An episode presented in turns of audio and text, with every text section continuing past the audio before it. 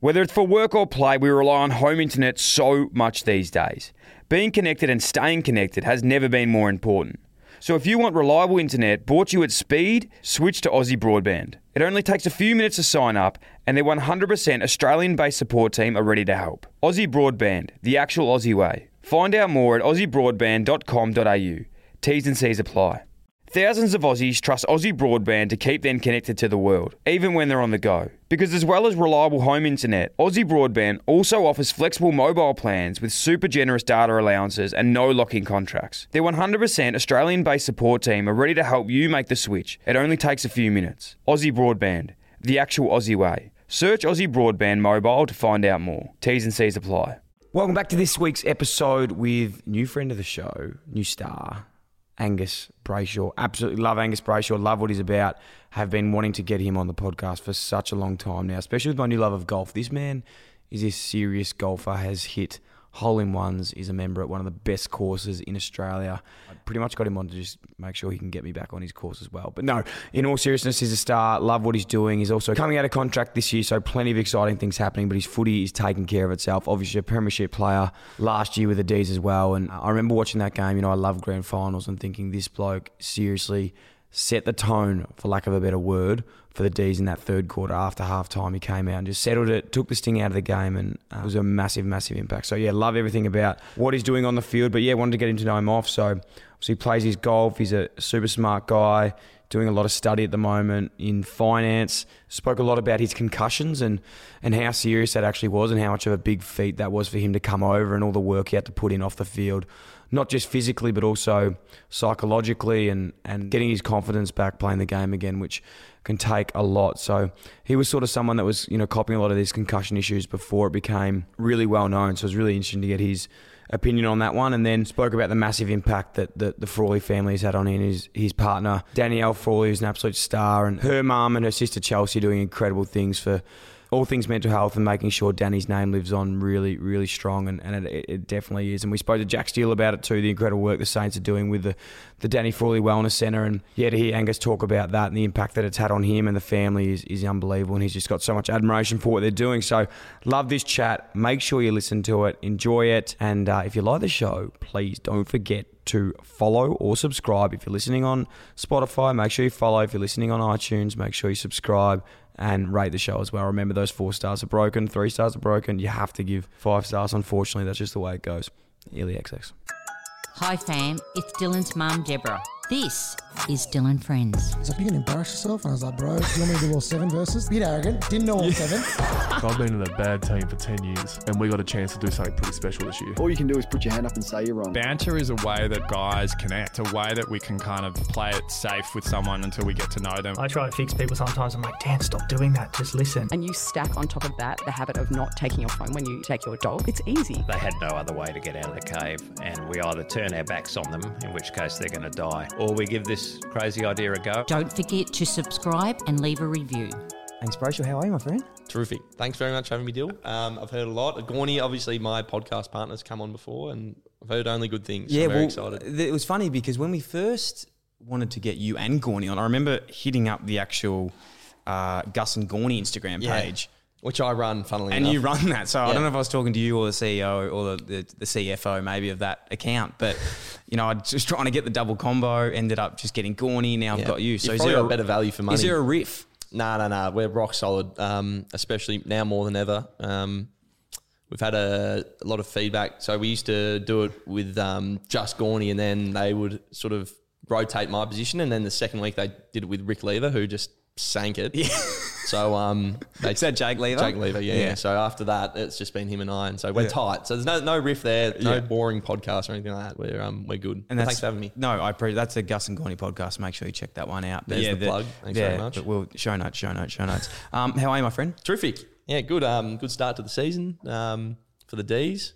Playing some good golf, which I think we're going to go into later. But mate, everything's ticking along. I know you're a big fan of the show and you listen to most episodes. But have we always sort of maybe come up with a story sometimes of how we'd met or like how we come to being friends? Sure, we played a game of footy together against each other, and that's the first time I remember meeting you in the flesh. Mm.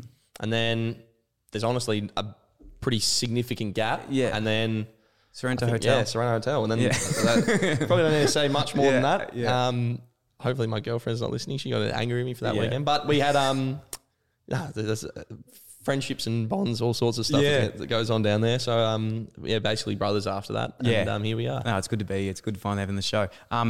Let's get into this golf game because it's something that you're very well known for. I am like a late comer into this and people were, probably get sick of me talking about it. I'm off 19. That's a good start, mate. I started off like 25, came down. And this is what's happened with golf. And I'm sure, this might have happened when you were like 13 or something. But I played last week in Sydney and I hit 41 points. That's insane. Yeah. And then the next game I had 41 points. Oh, my God. The other day. But then the next game I had, I hit 13. Yeah. So that happens. And it's been interesting, my golf journey. Like, I'm all right now, but I've got all brothers and my old man actually owns a golf business. And so got us into golf very early and had all those big oscillations up and down. Good rounds, bad rounds, good shots, bad shots.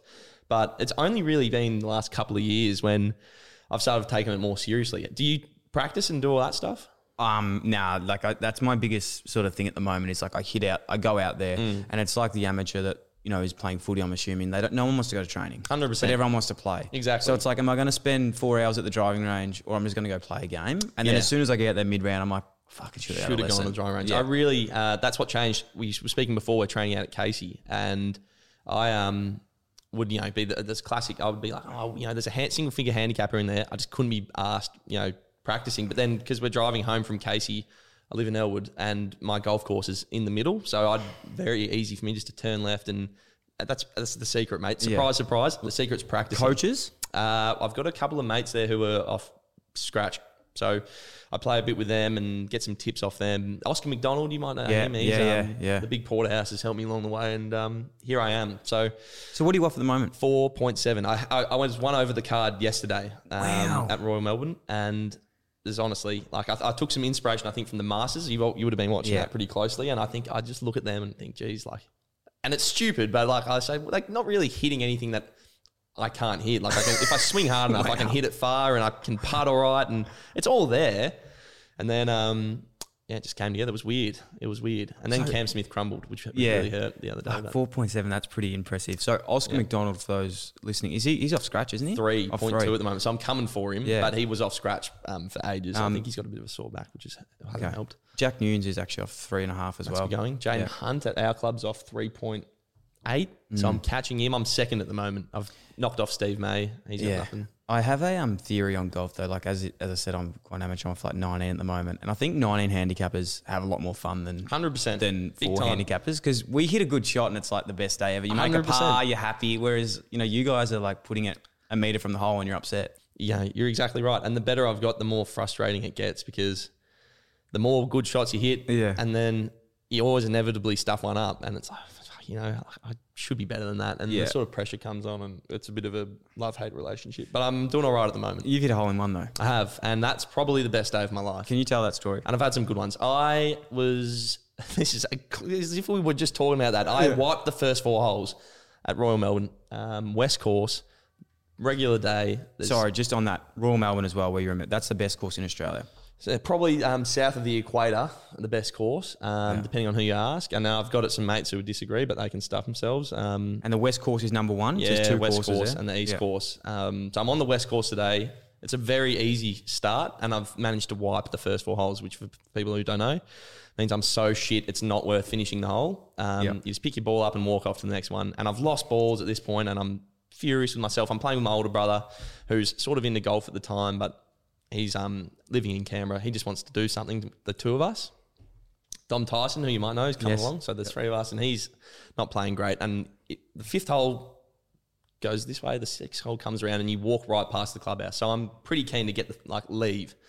And I say to Will, if it's all the same to you, like I think I'm gonna go sell my clubs after this hole, and that'll be that. And I hit this.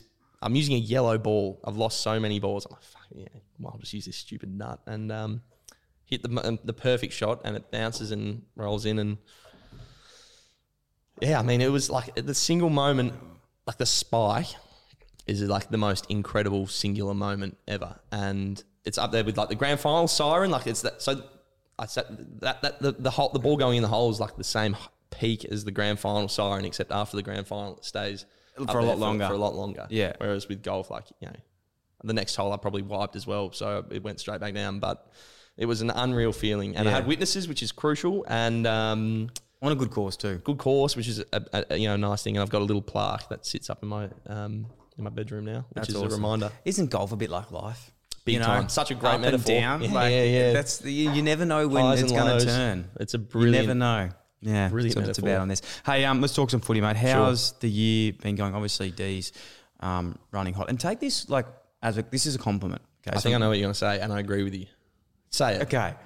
Because it still rattles me how good you guys are. Like I knew, you know, you've got such a good team, such good players, but for so long, and I suppose from the start of your career too, that that connotation, that stigma of Melbourne, it's just I can't believe you've been, like I'm so happy you've been able to turn around, but I'm still shocked because other clubs have probably been in that position, but they just haven't been able to do it. Yeah, well, it's an incredible club story. I watched there was a documentary that came out maybe a month ago on Fox Footy, and it's from our last premiership in 57 years in between, and then the premiership we've just won. And it's you're right, crazy, and it's baked into it was like a part of our fabric where it's like we just can't get it done. Jim Stein's ran through the mark, man of the mark, and we you know.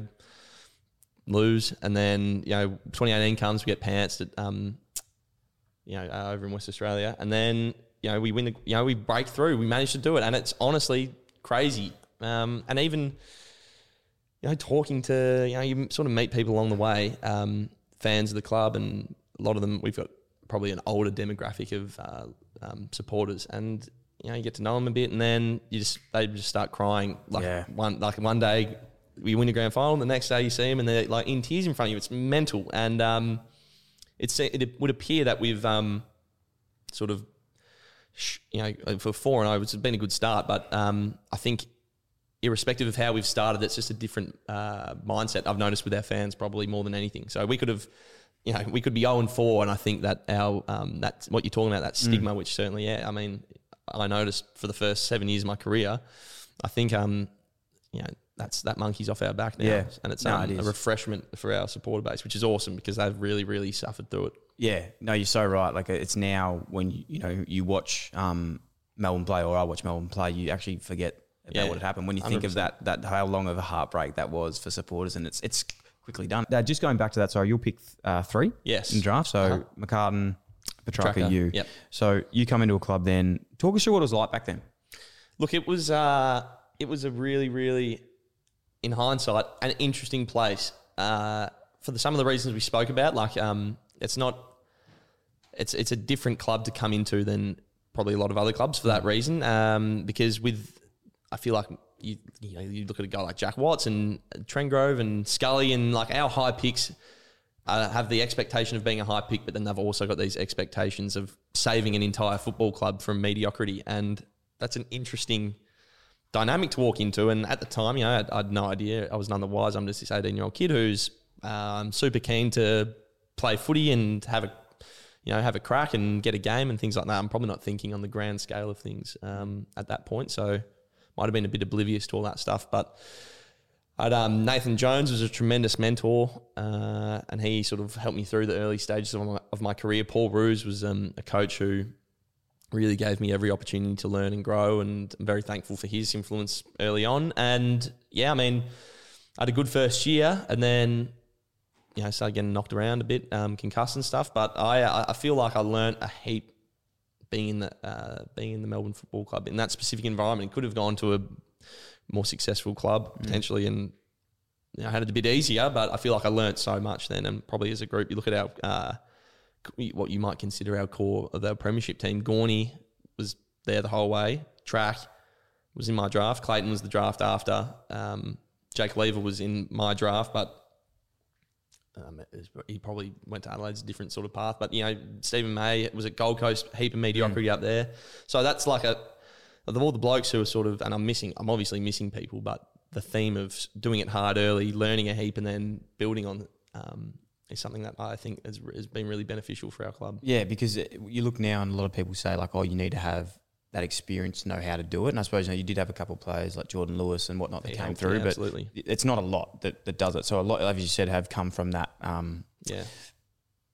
tougher tougher into 100%. It. We had Jordan Lewis was the only premiership player, I think, that I ever had sort of played with, and everyone else was just, you know, a Melbourne footballer who had got nowhere near it. So you're right, we definitely built off that base together, which was good. It was interesting chatting with Gorney when, you know, he was on the pod last time, and we're talking about when you mentioned those players before, like Scully and Trengrove and all these guys, like Jordan Gisberts, I think it was Lucas Cook. There's a lot of players, like, a lot of high end talent, and he sort of put that not on them, but like back on. Well, obviously on them, but also on the clubs as well at that time, and it just didn't give them the best opportunity to develop. But then you look at, you know, yourself, Petrarca, Clayton Oliver, the players come through now. It's hard for you to answer because you were probably a part of it, but is there something in there that you go, fuck, like we've had this before, but it didn't work out? Do you think they learned from the mistakes early? I think stability was the difference, and, you know, people talk a lot about recruits.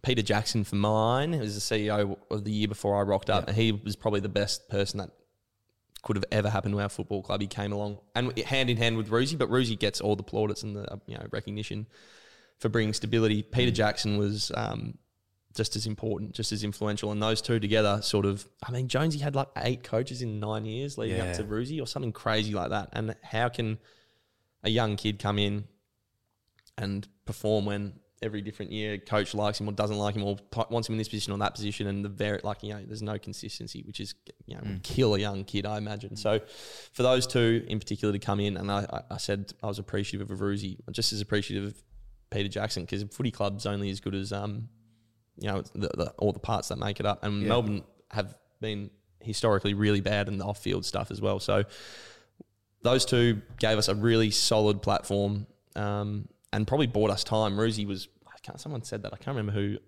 said he bought us time, but he really did, because, you know, he takes all the pressure, he takes it all away, and then we get that, as you said, those guys you mentioned, we don't really understand because we're a bit young, but we get a chance to, you know, develop and, you know, see how good we can be and grow together, and without the sort of pressure of the external stuff, which has haunted Melbourne for ages. You're a confident guy, okay, from the outside.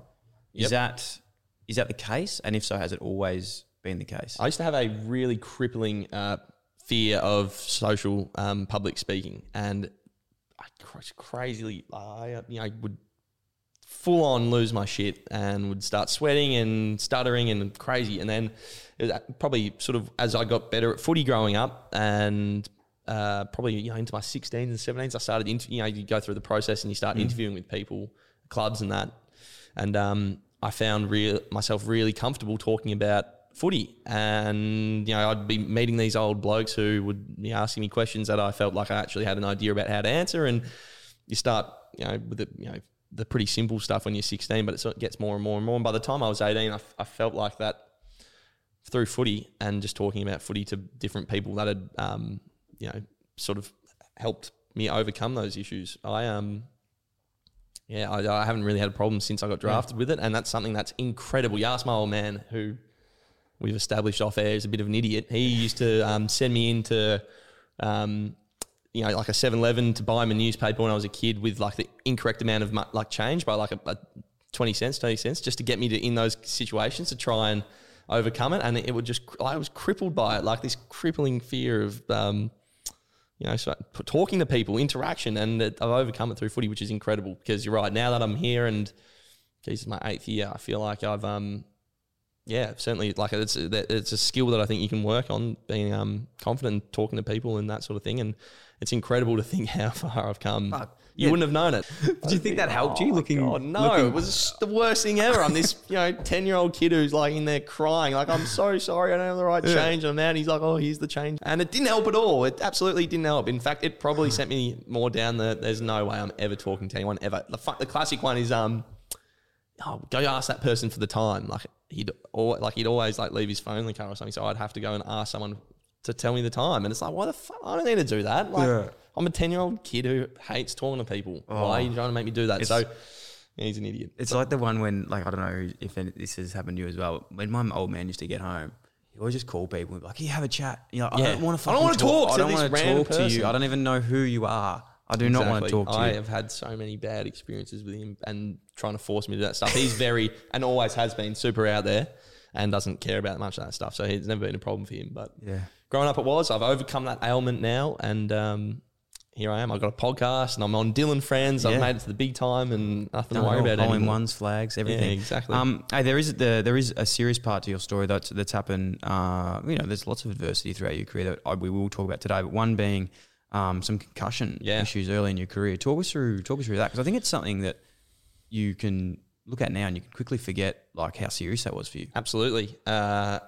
Thankfully, people do, because I'm still playing and it hasn't ruined my career. And it's something that, you know, I've thankfully, as I said, I've got so much good stuff that I've been fortunate to be able to have experienced. So it's not as big a story anymore. But you're right. I you know, was pretty close there to having to throw it in. And my first concussion was, we were at the real bad one, where it sort of started. Like, junior career, you have them and you sort of recover and it's fine. But I was playing at Windy Hill in the VFL and it was like muddy. It had been raining all week and the centre was muddy and the ball was this cake, brick, mudded, you know, nugget basically. And we've won the ball. I've turned to leave to blitz, run forward to the next contest, and have just from you to me away, my teammate slid off his boot and has just smashed me in the back of the head and down and out. And I came back the week after and got another one.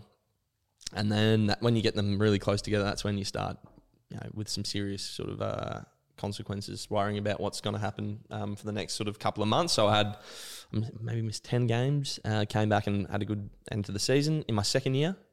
And then the year after, a similar sort of couple of events. I had one big concussion, and then another one a couple of weeks later, and then I missed, you know, months. And concussions, it's crazy how I probably pay attention to it more than most people, but back when I was going through that stuff 5 or 6 years ago to where it is now, and the AFL have got these new mandates in, and there's you know, more, I'd say, public attention goes to, you know, the CTE and the stuff that happens if you get these repeat head knocks.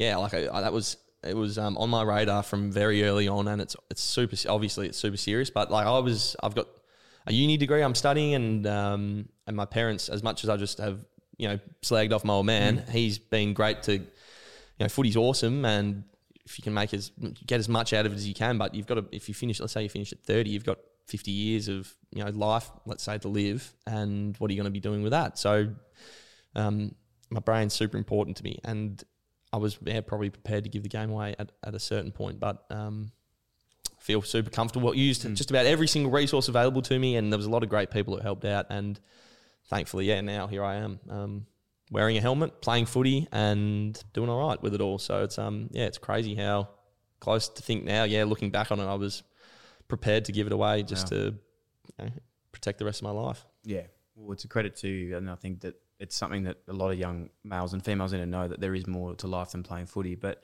what were some of the things you did to get your brain back on track? So we've had Paddy McCartan on the show a couple of times. You know, he did, you know, he was sort of detailing a few things that he went through as well. And I know, you know, you don't compare concussions because they're all completely different. They're all super individual and they still work it out. But was there something for you that you did? Was it like training your brain again? Like, yeah, we did neurophysiotherapy was the one for me where it was great. Like, you know, you get exercises, you get a sore shoulder, you do your rotations, whatever. But I'm sure that people having a concussion, serious concussion now this would be something that would be much more widely available. We had to, you know, sort of know like 10 different sort of people to get to this lady, Katie, her name was. And like, I was doing heap of different exercises, and like I'd be getting splitting headaches afterwards, and then I'd have to stop, and then, you know, you just try and build. And I feel like that helped. I had this extensive series of tests done with this lady, Tracy, who's a neuro something, as opposed to, you know, the SCAT test. If you've ever been concussed, it's like, I remember 5 words, like a probably like elbow, carpet, saddle, bubble, elbow, something stupid like that. Like, you can remember them now.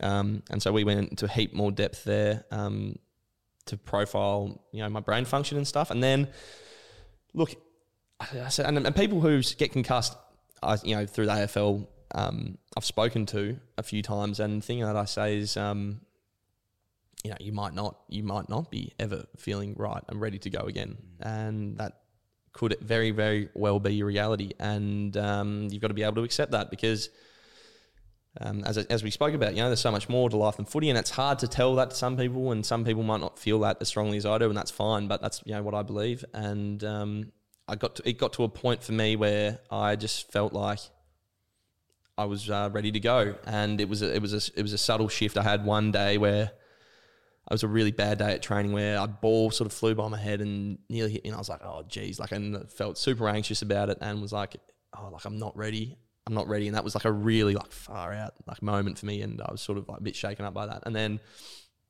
doing my rehab, there was a few like you sort of introduced to contact and a few bit knocks and bumps and stuff. And then maybe a couple of months later, another ball whizzed past my head, and that feeling that I felt just wasn't there. And I was like sort of right in it, and I felt good, and I'm onto the next contest sort of thing. And I reflected on that moment. I was like, geez, like that's like I'm look how far I've come. And it was a feeling that's hard to put into words, but like I just knew. And I'm like, all right, well I'm ready to go now. And you can't, there's nothing you can do to fast track that. I think everyone gets there in their own time, but I was very fortunate to get there. So from what you've said then, it sounds like you probably lost a little bit of confidence just in your body at that time. Yeah.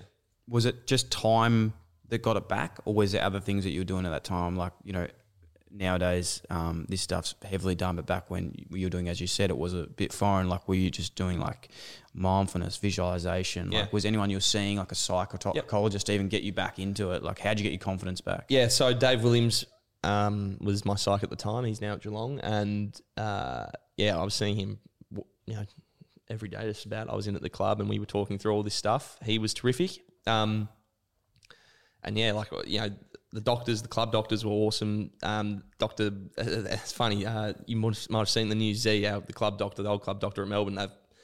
He's been in the media a bit, the club and him and our old president and all that stuff has been blowing up, but I found him only really, really conservative with this stuff. So, like, my head was the number one priority, and I was really thankful for that. So I had this beautiful network of people around me who was supporting and helping from a symptom point of view. Once they cleared up, there was probably a month between where I was feeling mentally ready to go and when my symptoms disappeared, and that space in between what you spoke about with the visualisation and the mindfulness and all the mental skills type of stuff, I was working on pretty much constantly. So there's no and as we said, there's no one-size-fits-all sort of recovery treatment thing, but I took a holistic approach to it, and it really was beneficial for me. And I'm probably, you know, in a weird way, better for the experience because I'm, you know, upskilled in so many areas that I wouldn't have had to if I didn't go through that stuff. And perspective, so, I suppose, as well. Yeah, like, perspective's awesome as well, which you can't teach as well.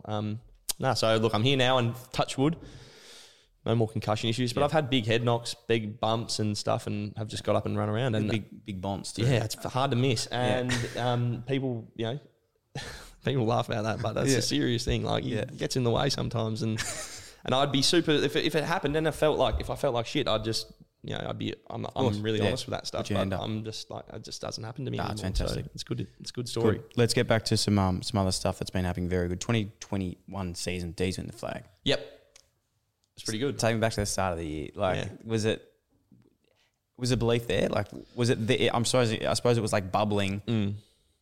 But was it there? Did you think this could actually happen?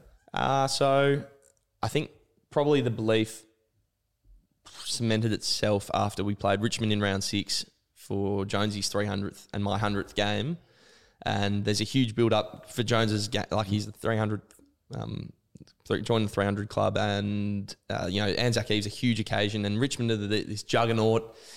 And we beat them, and we're 6-0, and I think that game was when it was like, and everyone always has belief. It's always everyone's year, and we're always running on top of the ground going into round 1, that sort of thing. But after we won that game, I feel like that was when it was like, okay, like this is pretty serious now. Like, we're going, and we've just knocked off the best team in the last 5 years. Yeah. And that's when I feel like the belief really just skyrocketed. Because I think you guys won, was it forget how many in a row it was. Was it like nine? I think 9 in a row. Yeah. And then there was a little bit of a down. Yep, we lost a couple, and then probably ones we should have won. We lost to Adelaide and and I can't remember the other one. But the big one again then was the one in Geelong where that was sick. I'm sure you spoke to Gorney about that. I did speak to Gorney. Actually, no, I don't. I think we might have had him on. We spoke to him after at the Best and Fairest episode, but when I had the actual episode with him, I don't think that game had happened yet. So you were in a little bit of a slump at that stage. Yeah, and we had been pantsed. They'd kicked like 7 goals in 5 minutes of footy, and we sort of we were going to play finals, so it wasn't like we were just like we knew we were going to play finals. We weren't trying to win the game. We were like, we've got to get our brand back and our game back, and show some positive signs before we play finals next week. And then one thing leads to another, and Gorney kicks the most, crazy goal because it could have literally gone anywhere. He's got the worst history with Geelong. But that's the thing as well, is like Geelong, also GMHBA Stadium, the infamous Skilled Stadium, I think is nearly the biggest win of all time against you and the Cats. Of course. So there's like that. There's Gorn, there's scars to galore. Look back at Gorney's last 4 years and he's missed like 10 goals against them. There's a lot there. So I personally, from an outsider perspective, I was like, holy fuck, this is... Yeah, man. The things are changing. It was crazy. There. Then the lead up to the game in Perth, obviously, COVID over there. Do you remember the lead up to those games well? Because I think, I was speaking to Clayton about this as well, but I don't think he really remembered much.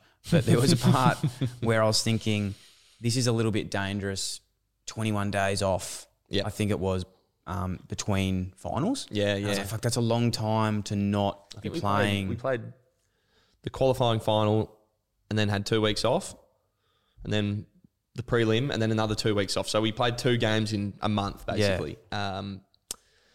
I remember it. Look, I, as we spoke about briefly before, had this uni degree that I'm doing, and was... What uni is it, by the way?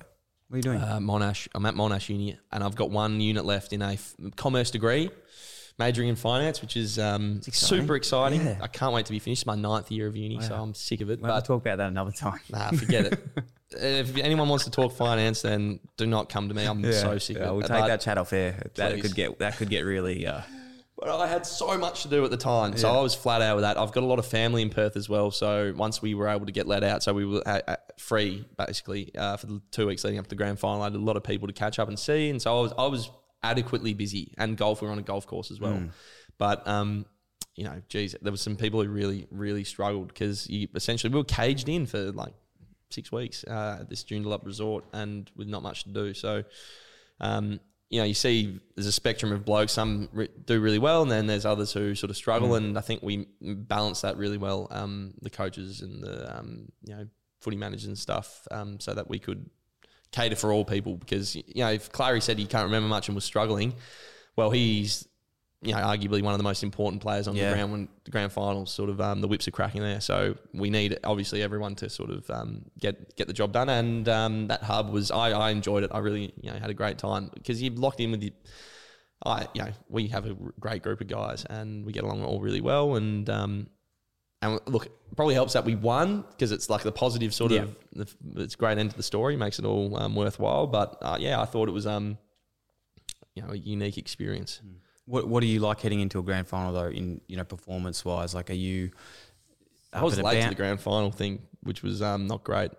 You were late to the grand final meeting night before our pre-game team meeting. So I, my thing was, it's just another game really, and I'm just going to disengage, and I've got my brothers here, so I'm just going to go hang out with them all day, and I'm just going to forget about footy, and it's going to be sweet. And I did a great job of that, and I probably did too good a job, because then we're sort of 10 minutes away from Joondalup, and I'm like, I get a call from Jake Melsham. I'm like, hey man, what's going on? And he's like, where the hell are you? And I was like, oh, what do you mean? And he's like, yeah, we're in a meeting. I was like, that sucks. I've forgotten that we had a meeting. You weren't just like a little bit late. You were talking like 10 minutes late. But it almost doesn't matter how late. If you were 1 minute late, then you're 1 minute late. And we had this awesome thing. We had this it was driven from the leadership group, where if someone was late, didn't matter what for, you would all have to do a 2 minute plank as punishment. And we get in there, and it's just like the most painful experience. Then, like, we all sort of have a laugh and it's all right, time to plank, and sort of cut the tension a little bit. I like to think that I cut the tension. And on grand final day, when we were in the change rooms, I was like, "Don't worry, Goody, like, I'm here now, mate. We can start the meeting." And everyone had a laugh. So, I tell you what, if we had a lost, I would have been crucified. I would have been absolutely crucified. So I'm very glad. Maybe that's why I played all right. I was like, cannot let this. 100%. It's like you have to. Sometimes it is good to break the air like that. But I can imagine if, you know, like yourself or Goody didn't take it well, it could actually fully fuck the vibe. Goody was awesome, Goody was awesome with it. I'm sure he would have been aware of that as well. Yeah. And, like, what, you know, there's no way you'd let that derail you. It's not like I've done anything, like I've not murdered anyone or anything, so it's not like a totally fatal error, but it's This story could be, like, so wrong, but I've heard of this story, and it's a shocking story because I don't know who it was or where it was, but I've heard that there was a game and I don't really like talking about fluctuance or anything like that, but there was a game and it was a grand final and a team was down going into the third quarter and a player, they were doing like a really, really serious like speech going into the third quarter, like, we need to get back. And a player like farted at like the worst time. And apparently like it just fucked like the whole like vibe of the speech. And like guys didn't know whether to laugh or to be like, what the fuck? And the coach was just rattled. Yeah. And then, like, they lost the grand final. I don't know if that's wasn't our grand final, but you can. It's a weird energy. And that's when we were down as well at halftime, and I can only imagine because there'd be blokes 100%. Christian Petrarca couldn't help himself; he would laugh. Yeah, and then there'd be blokes like Jake Lever would not laugh, and you're right, that sort of weird energy. Yeah. We didn't have anything like that. Thank God we'd already got that all out of the way last night, the night before. But it was the lead up was sweet. I'd a heap of support. I think the majority of people over there were Melbourne sort of inclined for whatever reason. So we had the support of the crowds, and we got a bit of freedom at the end of it towards it as well. So it was all, and it was an unbelievable sort of month of my life. Yeah, let's talk about the game though. I love grand finals. I really say this seriously. I actually don't watch a lot of footy anymore because I just, for some reason, I don't know. I just don't watch a lot of footy, but I love finals. Yeah, because it's a different game. It's a completely different game. It's just like, well, it's do or die, really. If you don't win, you're out. Yeah. And I think that it obviously just adds a lot to it. Everyone loves finals, and even more on a grand final level. What are your memories of the game? Does anything stand out? And I love talking about like those, as you would always know this, being in football, is like, you know, those moments in games that are spoken about, you know, on the broadcast that are big moments. But then there's also one internally that might have happened that no one would know about. Do any sort of things stick out to you that have happened in that game? Yeah, I'm probably with you a little bit. Like my life so much revolves around footy. I watch my brothers play, and if that's a big game, I'll watch. But I don't watch a heap other outside of that. But I reckon it was an awesome game. Obviously, we won, but the back and forth. We were up at quarter time, then Bontempelli and they just fire up and. Then they're in front, and then it's back and forth. That third quarter's nuts, and then we just have the most insane last quarter. We spoke about Jordan Lewis. He gave the midfield group some advice, essentially, just take it all in. There was a few points, and I was like, I'm just going to take it all in and just enjoy it. Try not to get so wound up about it because, it's an incredible opportunity and a privilege. I love watching, as you said, grand finals are awesome. So I watch all the videos that come out after, and the storylines are awesome. So I'm taking it all in. I remember, so my grandparents came to the game like 3 hours early for the prelim final. They nearly missed it because they're a bit old and frail, and the trains were just packed. So they got in there about 3.5 hours before the game started, so I knew where they were in the stand. My grandma's a lunatic, and I could see her waving her flag around. I was like, "That's my grandma," and I'm like, "So I got them all tickets, so I know they're sitting somewhere." Yeah. So I'm the anthem's going, and I'm sort of looking up at them. And that moment when the anthem finishes and the crowd roars, like that's one moment that's just like you can't replicate, which is incredible. And then I think you're talking about moments that people. Might talk about from the game. Applaud, yeah. I think swing the game, because I know there was that tight moment that you were sort of alluding to then, like where it could have gone either way. Well, I think they kicked like the first two goals after half time, and we were down by 19 points, but it had taken them like I'd say nearly 15, 16 minutes to do it. So a heap of time of us just getting smashed in the back line, and contest after contest, and our defenders stood up really well. But there was James Harm's kick to Bailey Fritsch, and like the game had been the third quarter, which is what we were trying to do, is just make it a slog, like just an absolute just contest after contest type of affair, like a really ugly brand of football, just to slow it all down and hopefully outlast them over the course of the next quarter and a half. And he got this, it just sat up for him, and he just plucked it out of the air and hit this. It was like the most perfect kick ever. And if you just look at everything else, it's just been so like bogged down and contest and just hacked out. And he got this one bit of fresh air and just laced Fritter out. And Fritter's taken an uncontested mark because it's the most perfect kick ever. And then he goes back and slots that goal. And then we start rolling a bit. And then there's a few other moments. But I remember seeing that and thinking, geez, like this has been, we've been flat out for like 15 minutes and we're all gassed. And then Harmsy's just got this one little moment, shining moment of glory where he's just laced out Fritter. So I think that was one moment where, for me personally, I was like, thank Christ, like we've been under the pump here and now we've sort of got one off. And from there, it just started rolling and didn't stop. I must say as well, and you're a humble man, so it might embarrass you, but that your third quarter was unbelievable. I just remember you just settled.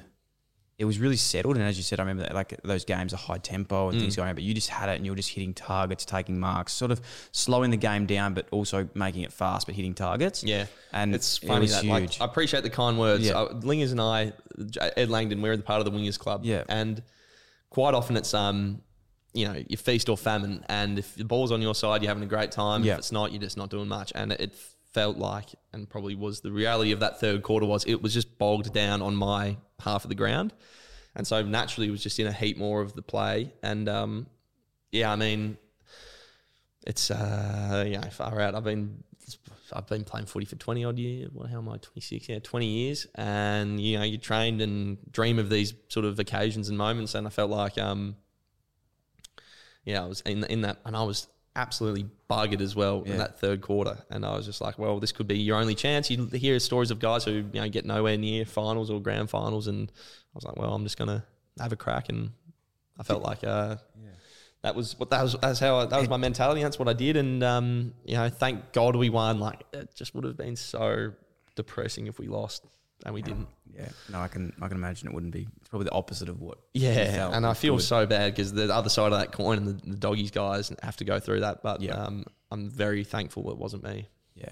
How good though to have, you've played a lot of good games, but how good to have a good game on that day. Like, you must sit back and go, like, we won the flag, but also I contributed. Yeah. Like, I mean, I would and let's get the record very straight right now. If you said to me, Angus, you'll not touch the ball a single time and you'll run around and get nowhere near it, but you'll still win a flag, I'd take that. Yeah. But I mean, it's just it's just an awesome feeling to have experienced. And you're right, like when it was, when the whips were cracking and it was hard, like I felt like and all my teammates, well, we all played a part. You look across the board, everyone contributed, and I did my part. And I feel like that's a really satisfying feeling to be a part of a team and have success from where we started. We spoke about with absolutely none of it to have built. And to be a part of that, it feels really special. So I'm very, very thankful. Right, it's exciting. Plenty more to come. I don't know if you listen to List Loggers, but I made a very big statement on that. What'd you say? I said Melbourne are going to be good for a very long time. it was quite ground. It was quite groundbreaking. Everyone loved it. Yeah, great. Yeah, it was really exciting. Before we move on to another topic, just on D's since that, what's been, and I'm sure that, and it's obviously it hasn't happened with being 4-zip, but I'm sure there's always a conversation about going, all right, we've won one, but we want another one, and we want to win in Melbourne at the MCG. Yep, that's huge. And look, we've got a great bunch of blokes, but the worry that everyone I felt had, and I certainly felt, was like, are we just going to be happy with one? And you find out pretty quickly when blokes come back for their time trials and skinnies and stuff, how everyone's attitude is towards that, what you're talking about. And I think we had like 30 PBs on the time trial front in the first month, and everyone's in ripping nick. And you're absolutely right. I think that thing, the majority of our supporters are here, and the majority of them weren't able to get over to watch the game because of all the border stuff. So it's a super powerful motivator to have so many people back here who are so keen to see us do well and succeed. And you're right, we're 4-0. I don't actually think we've been playing that well. We're just sort of just going, and I feel like there's some more levels for us in terms of game style where we can sort of elevate. We're defending really well, which is the core of our sort of game. But, it's exciting. Like, we've got so much room for growth and development, and you know, we're winning games, so it's an exciting time and place. At the same time, we're super aware that these things very, very quickly can change, and trying to stay grounded and in the moment, not get too far ahead of ourselves, which I think we're doing a good job of. Good answer. Yeah. Good answer. I love Cozzy Pickett too. He's unreal. Yeah, I don't have to talk about him too much, but geez, I'd love that bloke. And I love Luke Jackson too. Like, you got some, yeah. So they lived with my parents. They oh, wow. So 4 brothers, 3 of them now live in West Australia. Well, they lived in like your old rooms and stuff, don't they? Yeah, Mum and Dad, Mum's sentimental about the family house, don't want to sell it. And, you know, there's 4 empty rooms. I think she, again, my old man... idiot, and if you're in a house with him one out, like, you probably need some social filler in between, so your some mum distance. Just needs so mum's like, bring them all in, and we've got like 3 blokes in there at the moment. So who's in there at the moment? Disco Turner, Jard McVie, and Tajwo Woden. So they like get the young draftees in, and so Sticks played footy, and Mum moved over with him. He played for North 32 odd games or something like that. So they've got experience with you know, playing games, not playing games, and they've had, you know, I've seen just about everything with 4 boys growing up. So they're they love it, and they get so super involved in the club. There's an awesome photo that's framed now at Mum and Dad's house of the 2 of them with all the blokes who. So Clayton Oliver lived with them. I lived with them. Luke Jackson, Cozzy Pickett, Trent Rivers. There might be one other I'm missing, but all of us who had lived there and were in the premiership team and there, because my mum's father, late father now, was ill at the time, and they were over there to provide him the care stuff. So they got an exemption to cross the border, but so they were there for the grand final. Oh, nice. And I actually took the cup to see him the day after we, a couple of days after we won, and it was an awesome experience to do that. But yeah, that photo sits up in Mum and Dad's house now of them, and yeah, I think as long as you know, they've still got that house, which seems likely, they'll just be, you know, getting people in there and loving it. Yeah, it's awesome. We love it. Hey, you have to ask as well. You we're on AFL 360 for just about 5 minutes. Just for 5 minutes. Was it? No, we are. Oh, we are. No, we are now. Yeah, okay. We're on. G'day, guys. Yeah. So, talk us through. You're a big free agent this year. Yeah. Cheers, Robbo. Yeah. Robbo Herald Sun. Tell me how that is going for you at the moment. Is anything fired up with that yet? Footy clubs are you know, big sort of machines, and they don't. It's not just one person, but yet we've got this culture of media where it's like, what's this? And Luke Jackson's another one. Like, what's Dogger going to do? Dogger's got.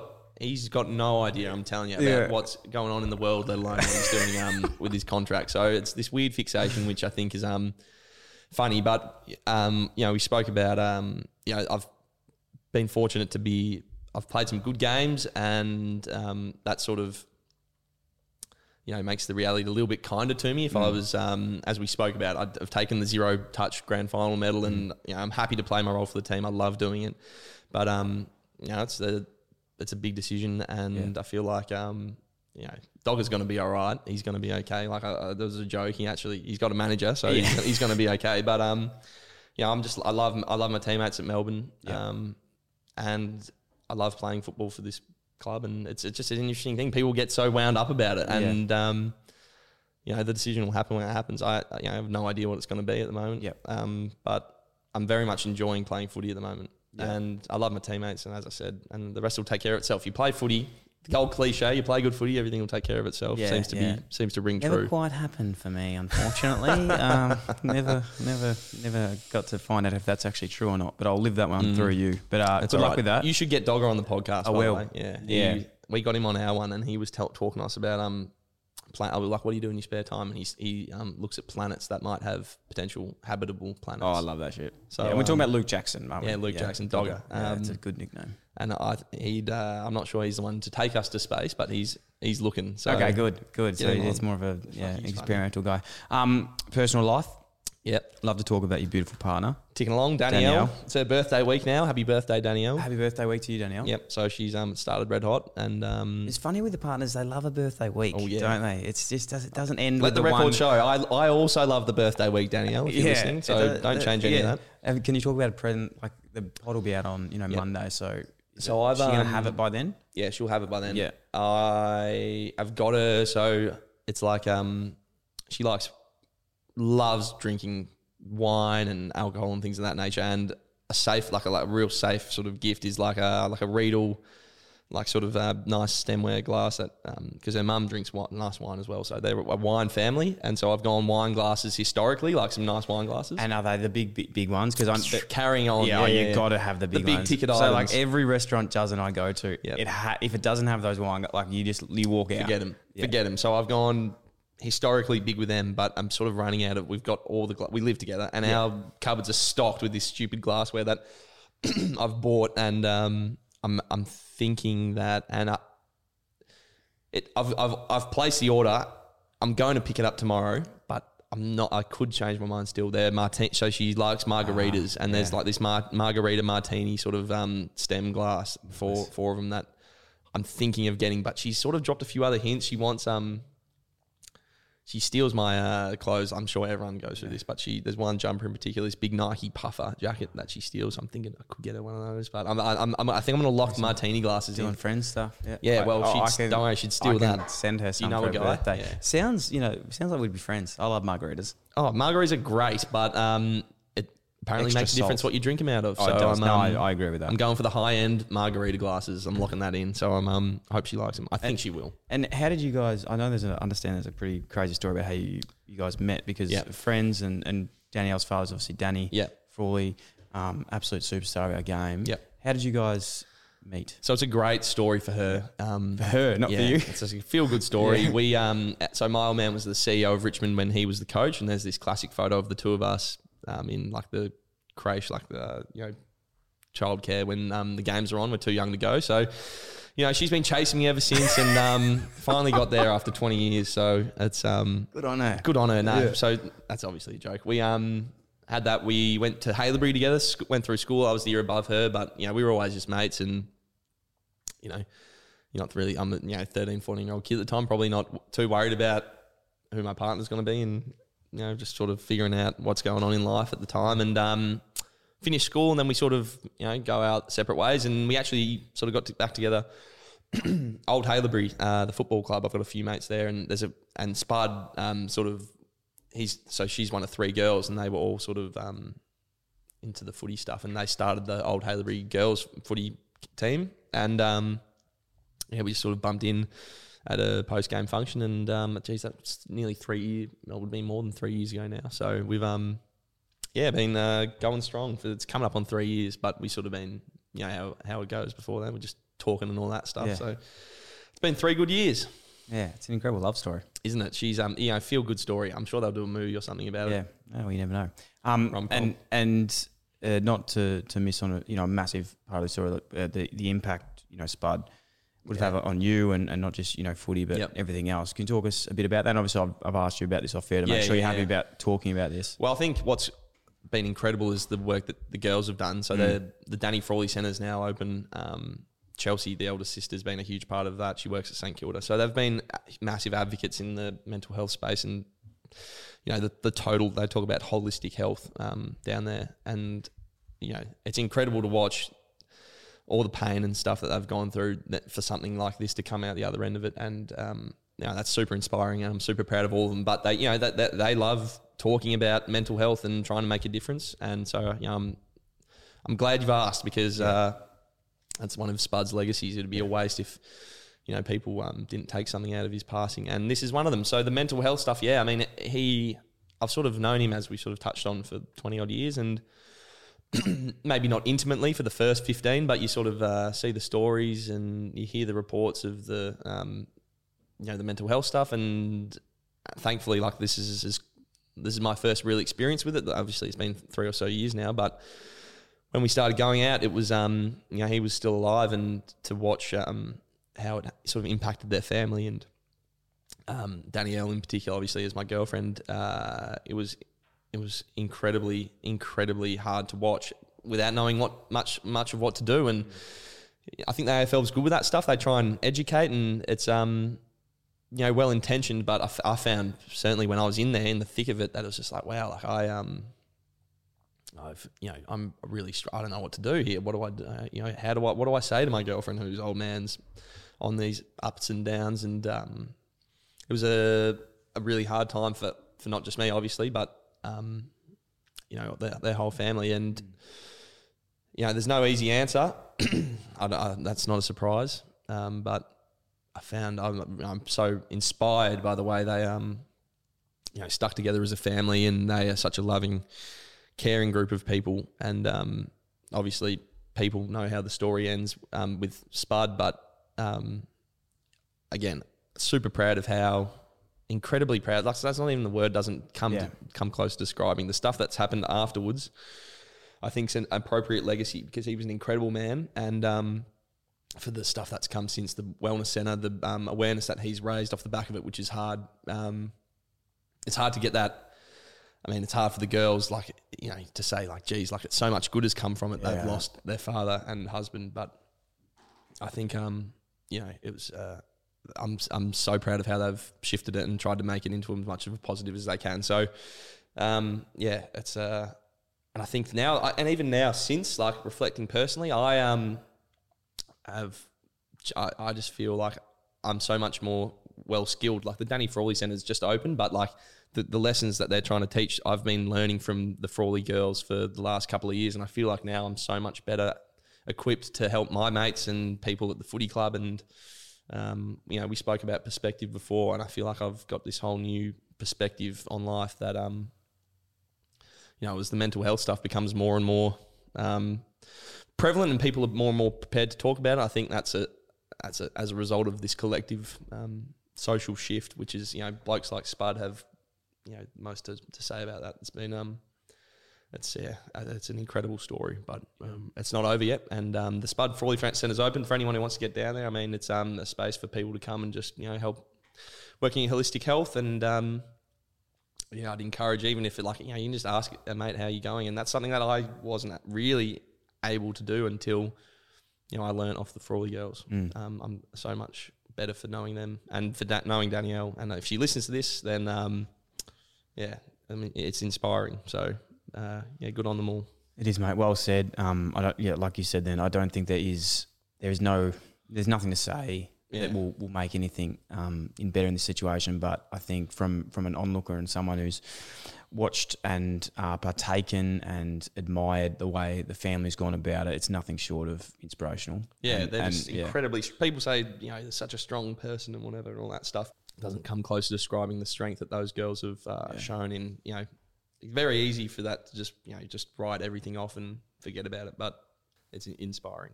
It is. Let's maybe, this year I really want to get to around to the Spuds game and get around it. I know, last year's been hard with COVID and everything, but yeah, what an inspirational man and an inspirational family. And absolutely. It's an honour to even, talk about it in conversation. So do everything we can there. The girls are doing incredible things and there's plenty more to come in that space. And we had Jack Steele on as well, who was talking about the wellness centre they got out at St Kilda too, which has been a massive hit and doing incredible things. So, as you said, the story's not forgotten at all, and still to this day living on, doing 100%. Awesome stuff. Yeah, it's awesome. Awesome stuff. Good on them. Hey, your brother's been on the show before you. Which one? Andy. Yep. Fair enough. He's in some good form. He's a good player. We were talking about him earlier. You know what you guys have? Go on. Like a really thick head of hair. Oh yeah, God yeah. So my pa, who has passed away, but was 88. It's the thickest head of hair I've ever seen. And white. The whole way through, he had a full head of hair till his last days and thick. And it feels good, to be honest, because... I can imagine. I wouldn't know. So Andrew and I have the thick hair. Hamish and William are the two brothers, less thick. And Sticks, again, a loser, but he's going bald. He's balding aggressively. Yeah. So I think that's the other two brothers, are they a chance to... They've got the horns going back, so it's coming for them. Yeah. And it just feels really... really good. It's just not something. It's just not something I'm going to have to worry about. So it's You could genuinely donate some of your hairline to me. I'm not even easily. You, if anything, you I've might got a 3 head. You know the joke. Yeah, with a 5 head. I've got a 3 head. Literally, you need to give one of your heads to mine because I've got the 5 head. Then we'd both have 4. Somewhere heads. In the middle would be somewhere that'd be good. But no, look, it's a thick head of hair. Andrew has one as well. He is playing good footy. Sorry, back to Andrew. Back to him playing footy. He's playing fantastic. Yeah, we were talking. You don't want to wish injuries on anyone, but Fife being injured, I think, has given him more scope to work, and they've traded Chera to Carlton, so he's got a heap more responsibility and seems to be really flourishing. So I think they're in the top 4 as well. So playing good footy in a winning side is, I know he's loving that. And he's loved Perth. He's loved WA. Yeah. So I'm a West Australian. So is my older brother, and Andrew and Hamish are born in South Australia, and we've got a heap of family sort of over west. So when did, because not to go all the way back to the Stilk, I thought you were from Sandy Dragons. Yeah, I'm a Sandy Dragon. We moved pretty early. But, all our family, mum and dad are West Australians as well. Right. Their grandparents and aunties and uncles and all that stuff live there. So they've gone over and found the transition really easy. Yeah, cool. I'd be surprised, very surprised, just knowing my brothers the way I do, if they were to come back. I think they're done. They're over there. Hamish was at West Coast. He's just living there now. He loves it. He's very good mates with Luke Shuey. Yeah. Absolutely. Yeah. They get along like a house on fire. I just think they're they just love they love West Australia. They love the lifestyle. They feel super comfortable. They've got their lives set up there, and I think that's showing with Andrew's footy. He's killing it. So hopefully he doesn't keep killing it so much that we don't win the flag, but it's good to see him play well. It is. Mate, what's next for you?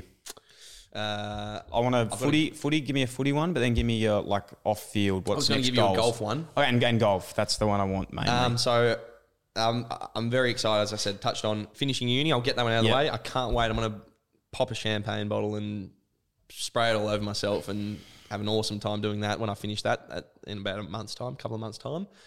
Golf. I'm on 4.7. We'll have to catch up and keep talking about finance, man. Yeah, I know that people just want to hear it desperately. Sorry, they'll have to come next time. Sorry, but, guys. Finance golf, next time. I'm going to try and... So, Jaden Hunt's off 3.8. I want to be the best golfer at Melbourne. Yeah.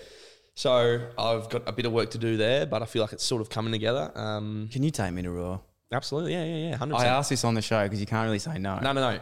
I could easily say no. Okay. Do you own a belt and white socks? I see what I make up in talent on the course, I make up in... golf kits. Sure. So we're sweet. As long as you got white socks and a belt, you can wear honestly whatever you want. Okay. So you're absolutely welcome. Thank you. But I'll be working on my golf game hard. And then with footy, I think,